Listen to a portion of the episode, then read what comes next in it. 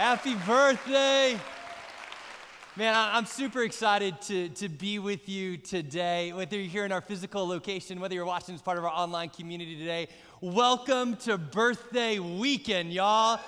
I'm excited. I'm excited today. And before we dive into God's word, I also know that there are some members of our church family that also are celebrating birthdays today. My friend Angie, my friend Sherry, my friend Julie, anybody else that ends in E, uh, they're all celebrating birthdays today. They're all 22 years old today, y'all. But happy birthday to our church family. It's really, really exciting. Several times a year, we bring the whole church family together for one big service. And so I just need to find out where my people are. Give it up if you're normally in the nine o'clock service. Give it up if you're normally in the 11 o'clock service. 11 o'clockers, you haven't been that loud in four months. Let's go. Well, if you're if you're new here, you're a special guest today, man. We're so grateful that you made a part of your weekend to be here at Riverside. I know some of you are here because you're excited about baptisms uh, coming up later. But my name is Michael. I have the honor of being one of the pastors here at Riverside. And if you're here for the first time, one of the things that you need to know, one of the, the values here of, of our house is that we believe in the power of prayer. One of our values is that we pray bad prayers. And our church family knows that when we talk about bad prayers, bold, audacious, daring prayers. They're the kind of things that, when we think about it, the, that could never be answered, that could never be solved, I could never be healed. But we know that when we attach our request to a powerful God, He can do infinitely more than we could ever ask or imagine. And so, as you leave today, you you may see in the lobby, in, in the cafe, kind of some things that are written on the windows. Those are prayers. Those are prayers that we've been praying as a church family. And every so often, we just like to take time on a Sunday morning to share that we have had some answered prayers that have happened in this house.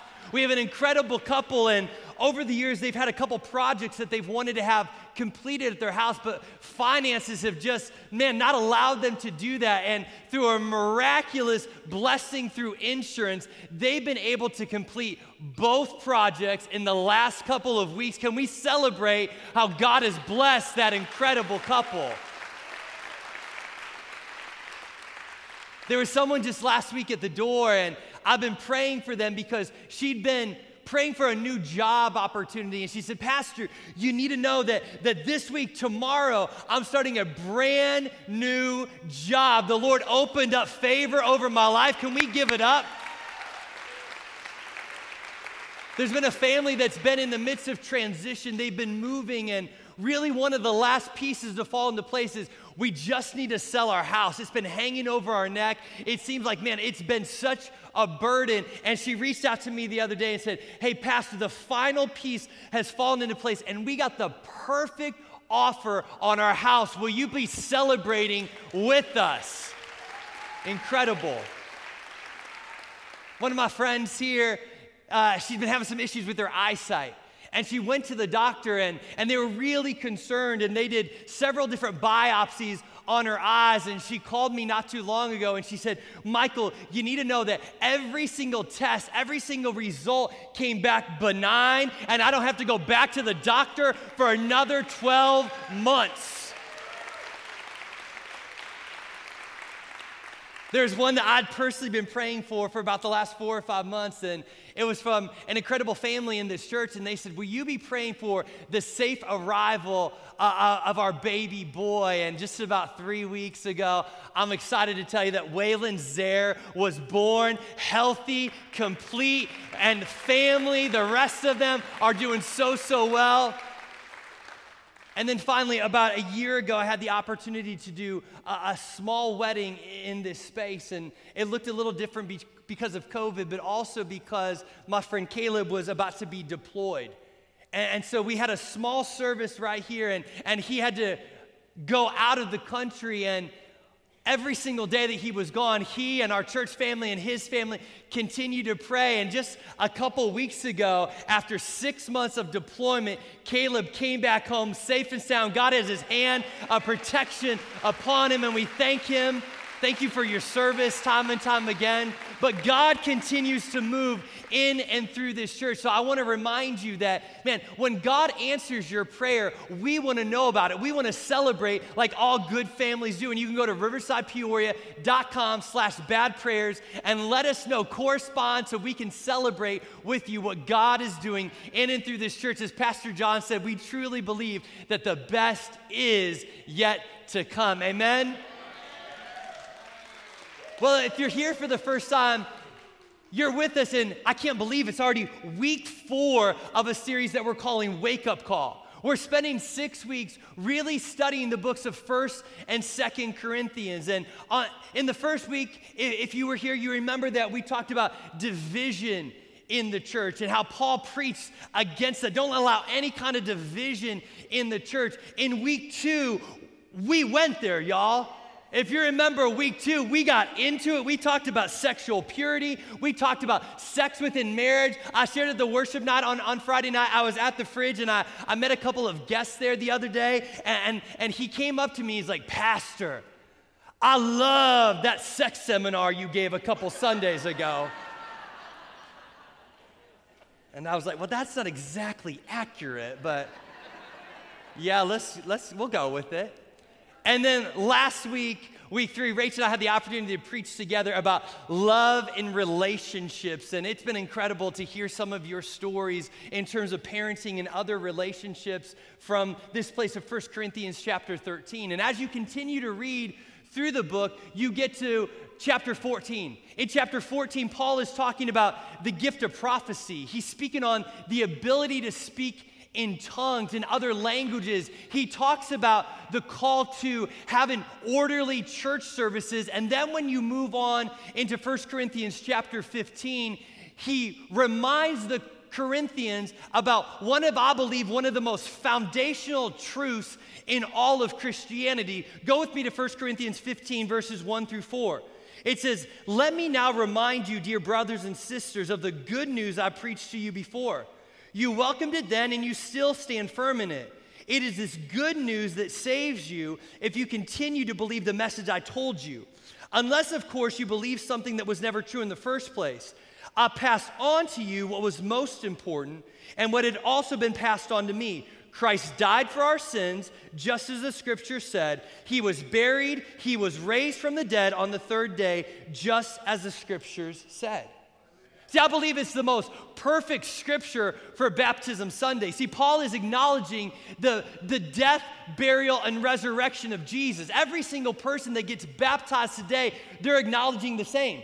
They're acknowledging the death of their old life. They're acknowledging that they've entered into a relationship with Jesus. And if you're here for the first time in this whole idea of baptism, well, what is it?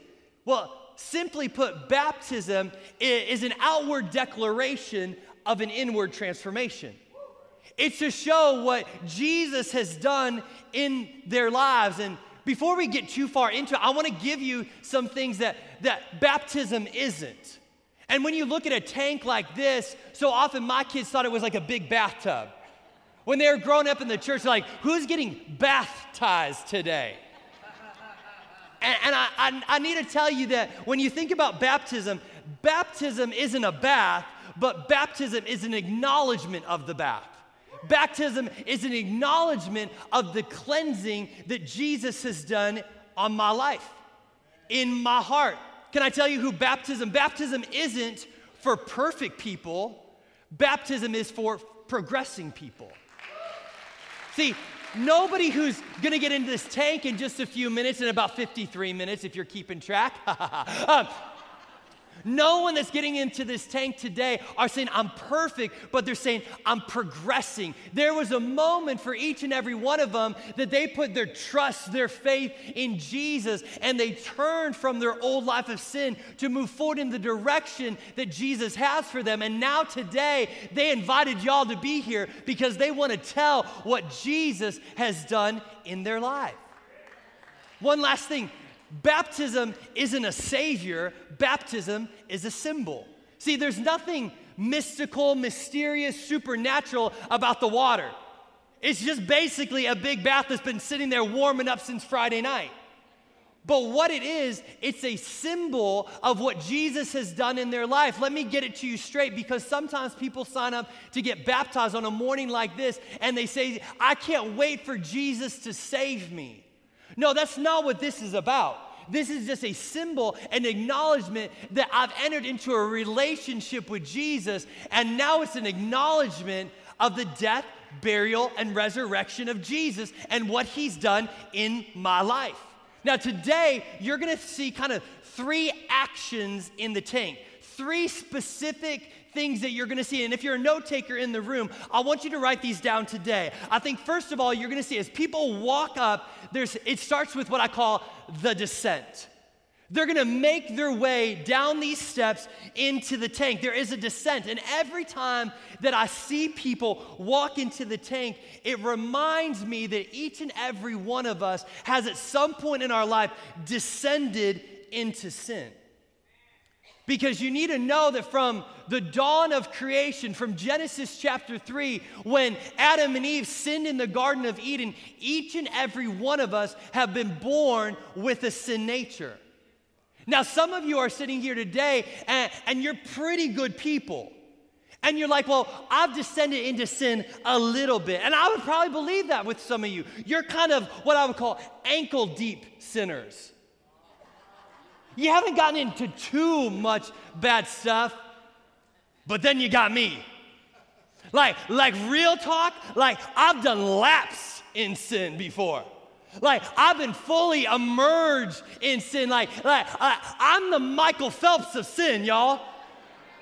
Some of y'all are sitting here, mm, that's not me. Great for you, Pastor. but I don't want you to get it twisted because I don't care how good you are, we all fall short. Go to Romans 3:23. For all have sinned and fall short of the glory of God. You all have sinned. That's about to rock some of your world right now. No, we've all fall short of God because we all have a sinful nature. I don't know what your house was like growing up, but I, re- I remember one day I-, I came home. We had a season where my mom and I, we lived with, with my Nana. And one day I came home, I had a really rough day, and I came home and my mom was working, my Nana was there, and I said, Nan, I hate this boy because he was bullying me, he had picked on me day after day, and my Nana, in her really polite British accent, she goes, We don't say hate. We don't say hate in this home. Because she said, Hate means that you wish that thing was never around, that you wish that thing would disappear. And I was like, Yeah, accurate. I wish Billy was gone. I hate that dude. There's certain things in my life I hate. I hate cauliflower. Don't come to the door and try to give me your recipe for cauliflower. I've tried 43 different varieties of cauliflower. I hate it. I wish it was never around. It always smells like my boy's stinky soccer bag. But if I'm, I'm really honest and genuine with you, I, I hate sin. I, I wish sin wasn't around because I've seen what it's done to families. I've seen what it's done to relationships. I've seen what it's done to individuals, and, and I've seen what it's done to me. Why do I hate sin so much? Because I think there's three things that sin does. I think number one, it seduces. Sin comes in really close and it whispers things. Oh, nobody's ever going to know. It's just kind of a, a one and done. And I don't know about you, but sin in my life, generally, it just kind of starts off pretty small. I remember when I was a, a, young person and I had some friends in my life and they weren't really churchgoers. They didn't come with me on a Sunday morning and, and they kind of talked like sailors. And so one day I wanted to talk like a sailor. Now look at me, you're like, you could never cut it in the military, bro. And so I remember one day I, I, I just said a word. And I love the reaction from my friends. They're like, oh, the Christian boy said a word. And I love the reaction so much. Listen, real talk, I started effing this and effing that all the time. And before I knew it, that small seduction had taken me down a path that God never intended me to ever be. See, because sin seduces, but the second thing I've seen is, is, is sin seizes. Sin gets us to a place where we seem like there's no way out. I'm too far gone. I've fallen too far in the pit. And there's some of you today that even when your loved one reached out and said, Will you come to baptism Sunday? Will you see me be baptized? You're like, Nah, I ain't coming because if I walk through those doors, they ain't gonna get to birthday number 23 because the church is gonna burn down when I walk in because you've gotten to believe the lie from the enemy that this is all your life is going to be. That is good for everybody else that goes into that tank. Everybody else that has a second, third, fourth chance. But Michael, you don't know my story. I'm too far into sin. And to those of you that came in today, that turned on your computer, got on your phone today, and you believe that, I want you to lean in because today I believe the Lord has a word just for you. That I believe that if, if, if you really lean in, I believe you're gonna leave differently than you walked in. I believe that you're in this place because sin to me, why do I, I'm spending time even preaching this message today? Because in my life, sin has seduced me, sin has seized me, but overall, for each and every one of us, sin separates us from Jesus. Don't get it twisted. Sin separates us from Jesus. There is a division that has to happen. Can I tell you today, without Jesus, we're all sunk. Without Jesus, we have no future. That's why he took a horrendous punishment on the cross for you and for me. That's why he, he was beaten. It's why that he was placed a crown of thorns upon his head, that he was put on a cross, that a spear went through his side, that his, his entrails all started to spill out, that, that they took massive nails and put through his hands, put through his feet. Why was that? It was because his love for you and his love for me. He did it out of love for us. The beautiful thing about that really horrific story is that the crucifixion of Jesus bought the rescue for our rebellion. For all those times where we've tried to do it on our own, all those times where we've, we've turned our back on Jesus. Paul not only writes 1st and 2nd Corinthians, but he also is the author of the book of Romans. Romans 5, 6 through 8, he says, When we were utterly helpless, Christ came at just the right time and died for us sinners. Now, most people would not be willing to die for an upright person, though someone might perhaps be willing to die for a person who is especially good. But God showed his great love for us by sending Christ to die for us while we were still sinners. Can I give you a really church word for that? It means that Jesus became the propitiation for our sins that Jesus became the substitute, that Jesus stood in our place, that Jesus took one for the team out of his love for you and for me. See, I've thought a lot about different chapters of my life. On, on Friday night at our worship night, I, I shared that I've been going through lots of old journals that I've kept over the years and I've looked at it's a great, beautiful photograph snapshot of my life in different seasons. And I got to one, probably the first journal I, I, ever wrote was when I was in college.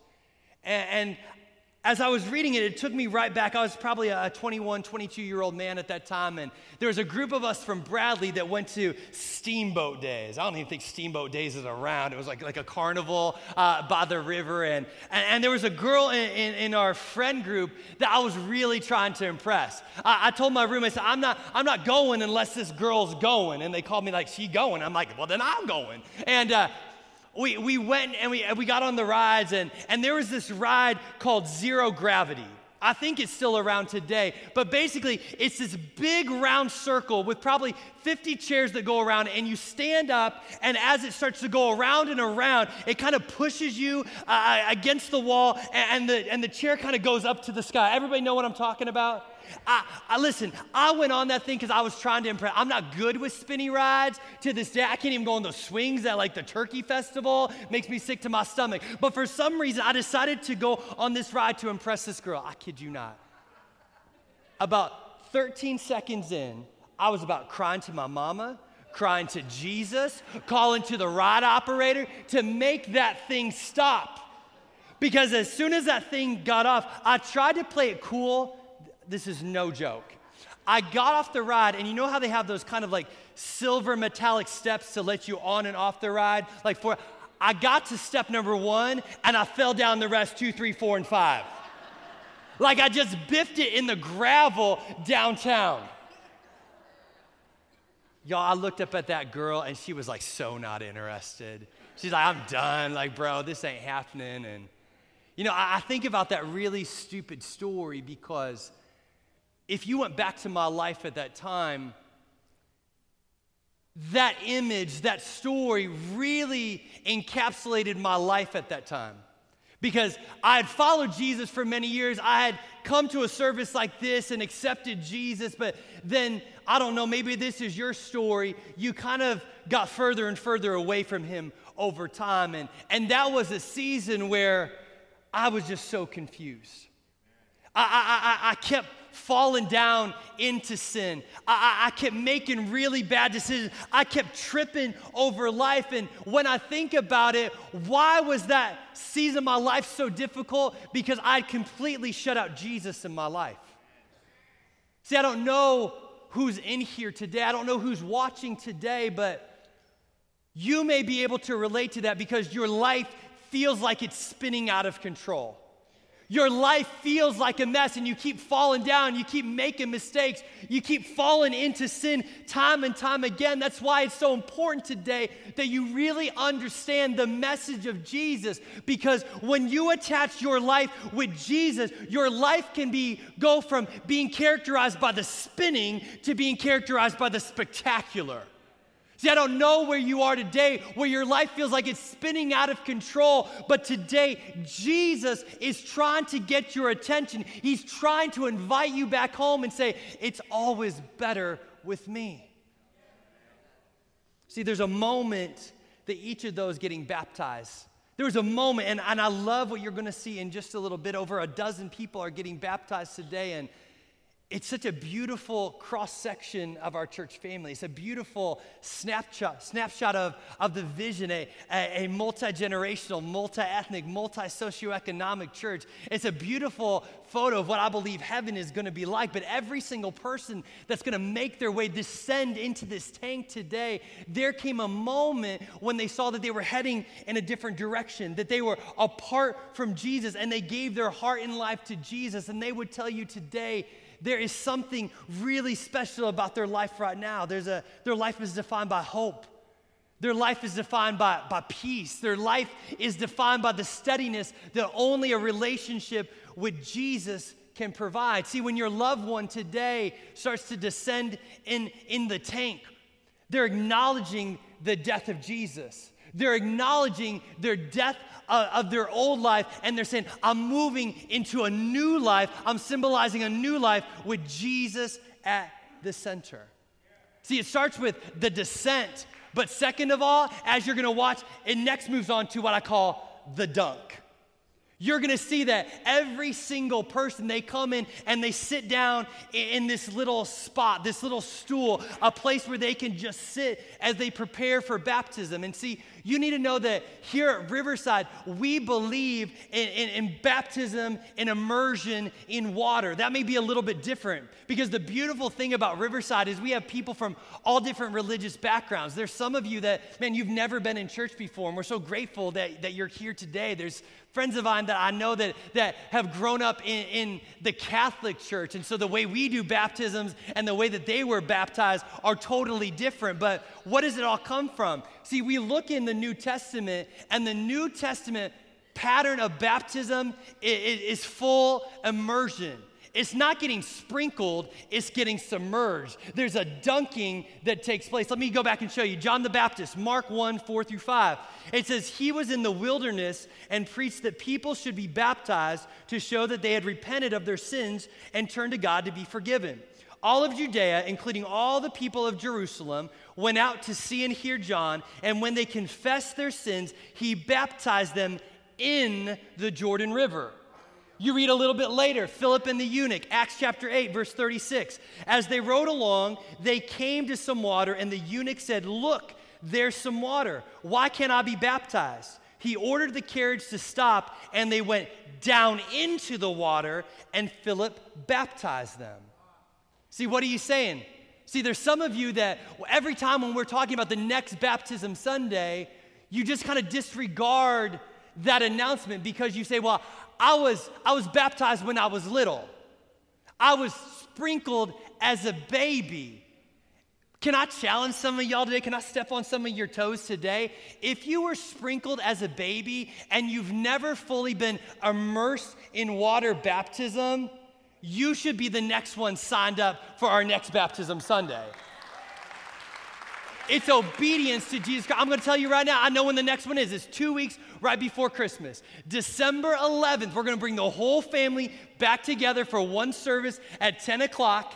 And on December 11th, we want you to be baptized. Baptisms are live right now. You can, don't even listen to me right now. Go right now. Riversidepeoria.com slash baptisms. It's up. You can sign up. If you've never been immersed, submerged in water, I want to challenge you. Sign up today to be ready to go for the very next time. You see, as you read through this horrific story uh, uh of Jesus' crucifixion, when you go back into the Gospels, we see as Jesus is hanging there on the cross, he shouts.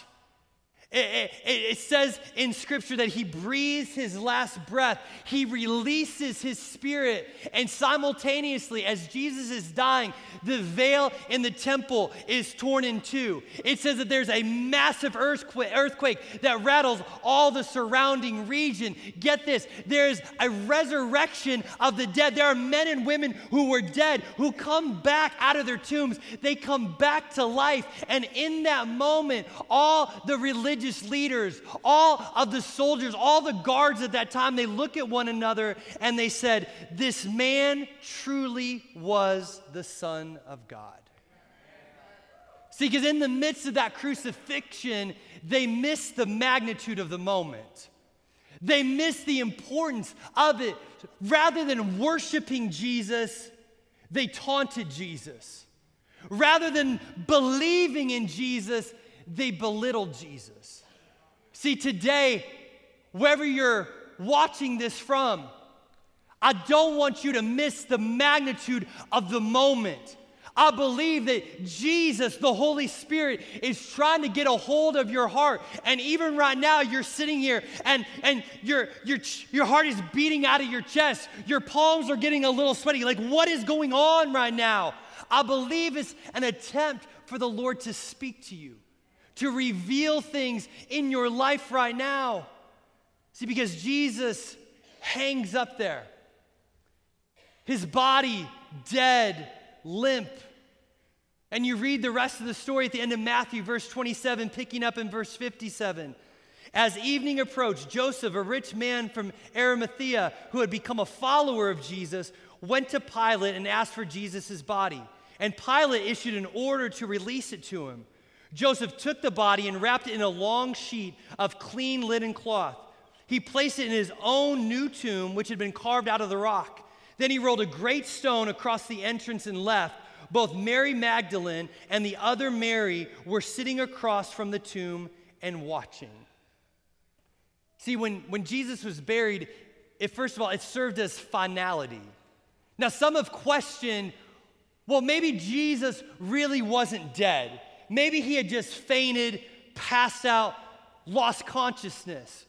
But Joseph and both of the Marys were there as eyewitnesses. And let me tell you, you don't bury somebody unless you truly know that they're dead. Let me say that to my wife. Don't bury me one day unless you know for sure that I'm dead. See, these three, they served as uh, witnesses. And see, the burial of Jesus didn't just serve as finality, but it actually also served as fulfillment. Because some 700 years ago, this very moment was prophesied in Isaiah chapter 53. Look at verse 9. He had done no wrong and had never deceived anyone, but he was buried like a criminal. He was put in a rich man's grave. See, Jesus was perfect.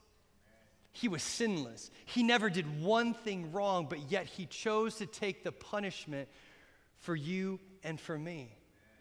See, there's, there, there's a moment where, where people are going to be laid down in the water. It symbolizes the burial of Jesus. And see, as we lay those people down, they're, they're saying today, I, am burying my old life of sin. I'm leaving it under the water. And some of y'all are looking right now, is that how long you're going to leave me down there? Maybe. Some of y'all nasty. We're going to make sure we got it. Some of y'all lap swimmers in sin just like me, I know but they're leaving it under the ground. See what they're saying when they go under the water? They're saying, I, have now been disconnected from a, my old life of sin, and now I'm devoted to my new life with Jesus at the center. I move from death to life. I'm bearing it, I'm leaving it under the water, and I'm being raised to new life in Jesus. See, when it comes to baptism, we take our cues from the early church in the book of Acts. The book of Acts is the fifth, fifth book in the New Testament. It's the establishment of the early church. And you see Peter, Peter is preaching to a massive crowd on the day of Pentecost. Look at this in Acts 2:41. Those who believe what Peter said were baptized and added to the church that day. About 3,000 in all. You go later on in, in the book of Acts, this familiar story. Pastor Josh talked about, talked about it a few weeks ago. Rach hit on it last week as well. Is that we saw that, that Paul is, is Paul and Silas are in prison and there's this massive earthquake that happens, and they have this radical encounter with the jailer. And we're going to pick up in Acts chapter 16, verse 31 through 33. And here's Paul talking to the jailer Believe in the Lord Jesus, and you will be saved, along with everyone in your household. And they shared the word of the Lord with him and with all who lived in his household. Even at that hour of the night, the jailer cared for them and washed their wounds. Then he and everyone in his household were immediately baptized. See, in those two passages alone, what does it tell us? Is that believing should always lead to baptism. If you believed in Jesus, you should always immediately be baptized. See that word immediately when you see that in the passage, it's an urgency. They wanted to be fully obedient to God. Can I tell some of y'all in this room? The, the greater your obedience to Jesus, the greater the opportunity through Jesus the more you're obedient. Because there's some of us that come and, and we read God's word, and, and, there's things that we gravitate to, there's things that we want to agree with, there's things that we want to try to do our very best, but then we leave like 80% out. Yeah, I know that Jesus said that, but nah, that's a little too much. That's a little too old school. And can I tell you right now, those people who are fully obedient to Jesus, they have the greatest opportunities. The greatest doors are opened up for them because they say, I don't just want a piece of Jesus, I want all of Jesus. I want to open myself up to all He has for me. Let me say it again. If you believe in Jesus, you've come into a relationship with Him, but you've never been baptized, December 11th should be your day. Uh, I, I'm going to believe and then I'm going to be baptized. See, there's probably my favorite piece of baptism. See, it starts with the descent, and then there's the dunk, but then there's a moment at the end that I like to call third and finally the delight. It's the delight because devotion to Jesus always leads to delight in Jesus. See, when you rolled up today, hopefully in the parking lot, you were greeted by, by kind people as you came through the door, as you were checking your kids into Riverside Kids. Those people that I know that I do life with, where does their delight come from? They're not just putting on that smile on a Sunday morning. That's just who they is. That's just who they are. And they, they have delight in their life because they are devoted to Jesus. The greater the devotion, the greater the delight. Some of y'all right now are miserable. Can I tell you why you're probably miserable? Because you are probably not very devoted to Jesus. Because the more that you're devoted, the more delight that you will have. See, there's a delight that when you go from death to life, there's a delight that, uh, that's attached to you when you're obedient to Jesus. There's going to be a delight today when these men and women, these boys and girls, they come out of the water, they start walking out. There will be a smile that came across their face. Why? Because they have found delight in a man named Jesus.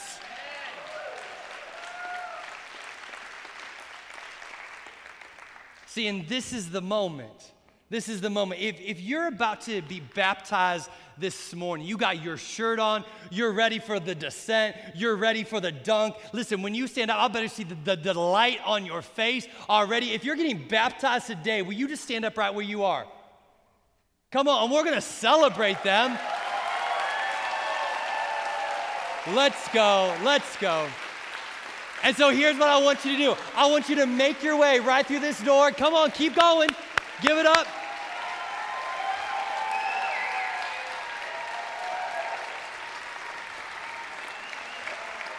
Let's go. I love you. I love you.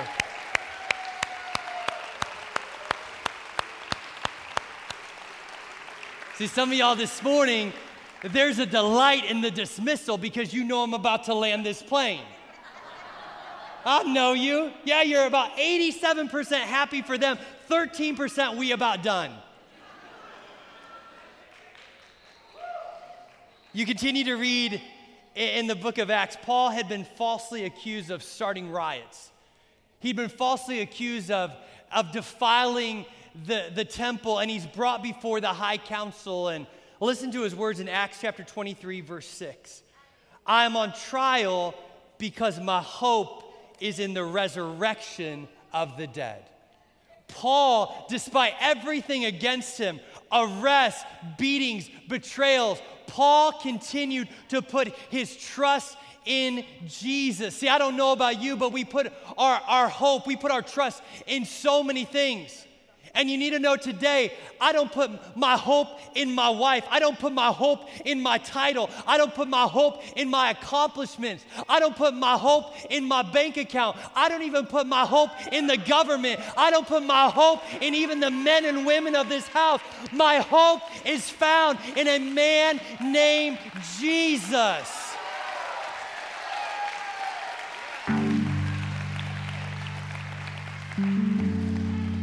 See, there's too many of us today where, if we're honest, we're living lives that are hopeless rather than hopeful. Too many of us are living lives of suffering rather than lives of celebrating. See, that's what today's all about. That's what the good news, the gospel story is all about. When Jesus was buried, it wasn't the end of the story, it was actually the beginning of the next chapter that Jesus was about to write for you and for me.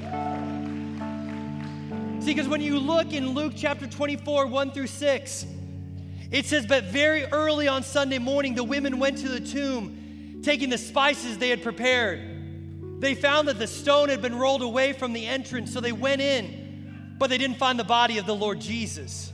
As they stood there puzzled, two men suddenly appeared to them, clothed in dazzling robes. The women were terrified and bowed with their faces to the ground. Then the men asked, Why are you looking among the dead for someone who is alive? He isn't here, he has risen from the dead.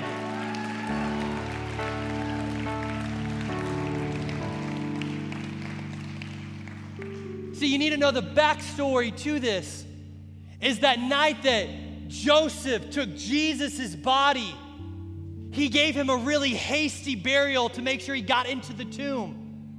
And now the women were coming just a couple of days later. They were coming to give Jesus the proper burial that he deserved. But they were about to be in for a shock. They, they came expecting a burial, but they left experiencing a resurrection. It was greater than what they thought. Just this week on Wednesday night, I had the opportunity to be one of the drivers for Underground's Amazing Race. And, and I'm just gonna say, Joy, we won, yo. We won first place. Come on. And I remember the, the first year we did this, I was a student pastor at, at Riverside uh, for a couple years. And in, in, 2018 was the first year we did it. And uh, my daughter Ella went to uh, her cousin Joy and said, Hey, do you want to be a part of my team? And I love that Joy's here today because uh, Joy's like, I'm not really sure. She's like, I did it that first year when your dad was in charge. And it about killed me. Because you need to know that like that, that first year, we, we sent them to, we had a, an agreement with the, the Peoria Chiefs. And so they had to go to the Chiefs Stadium, O'Brien, I think is what it's called, O'Brien Field, O'Brien Stadium. And they had to search for a clue in all the thousands of chairs that were there. And they had to find just a, a clue and then when they were done, after that, they had to come over to the Methodist parking deck over here, and they had to park on the lowest level and go all the way around, getting all the way on like the fifth or sixth floor to find their clue from the next person. And then later on, as the race continued to go on, they made their way to John and Letty's house. And, and Letty still won't let me into her house because of this. Because when they got to John and Letty's house, as a team, they had to eat a whole gallon of spaghetti. And like, people were getting sick in Letty's kitchen. Sarah Lowe was there, she remembers. And like, people were going outside and like, and they, they were like throwing up in their garden. They were going into the bathroom and like flushing spaghetti down their toilet. It was terrible. And, and, and Joy said to Ella, I don't know that I'm gonna be a part of that again. And, I remember talking to Ella a few weeks ago, and, she's like, I told Joy, now that you're not in charge of it, it's so much easier now. and as she said that, I couldn't help but think about this morning. I couldn't help but think about our lives outside of Jesus and our lives with Jesus.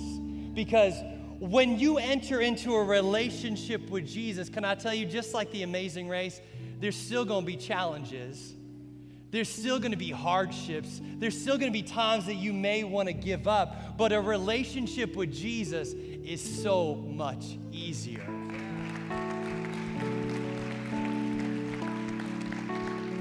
See, we take our cues from where we saw the women go to the tomb on Sunday and they look in, and I take comfort that, unlike a lot of religions in the world, we don't pray to a dead God. We don't pray to a dead God, we pray to a dedicated God a God that's dedicated and devoted to you, and that He hears you when you call. He hears you when you go through hard times. He hears you when you fall down, when your life is spinning out of control. How do I know that? Because I've lived that life, y'all. Any kind of birthday, any kind of anniversary is an opportunity for not only celebration, but it's an opportunity for reflection. I remember walking into this space two decades ago, in 2002 on Easter Sunday. I was a broken, confused, messed up, borderline suicidal young man that felt like all my hope was gone. There was an ounce of peace, an ounce of hope left in, left in me. And, and, and to me, people are like, why do you cry every single Sunday? Because every single time I'm on this platform, it's a reminder of what God has done in my life.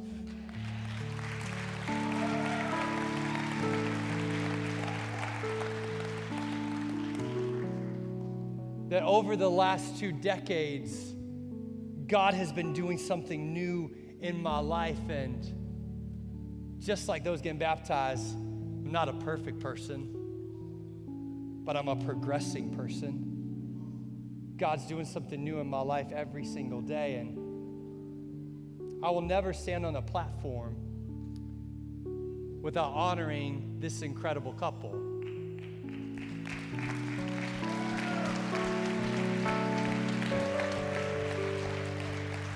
Because when I walked into this space two decades ago, things started to shift in my life. And I didn't understand what it was at the time. I didn't have any words to put into it, but I just kept showing up. And people continued to love me, and I, I, I realized who Jesus really could be in my life. It wasn't just a guy that I read about on the page, but I started to have an intimate relationship with Jesus and it changed my life. And I went from being under the balcony in the hidden darkness of the balcony to be standing here two decades later in the bright lights on this platform to tell somebody today that if God has done it for me, He can do the same thing for you.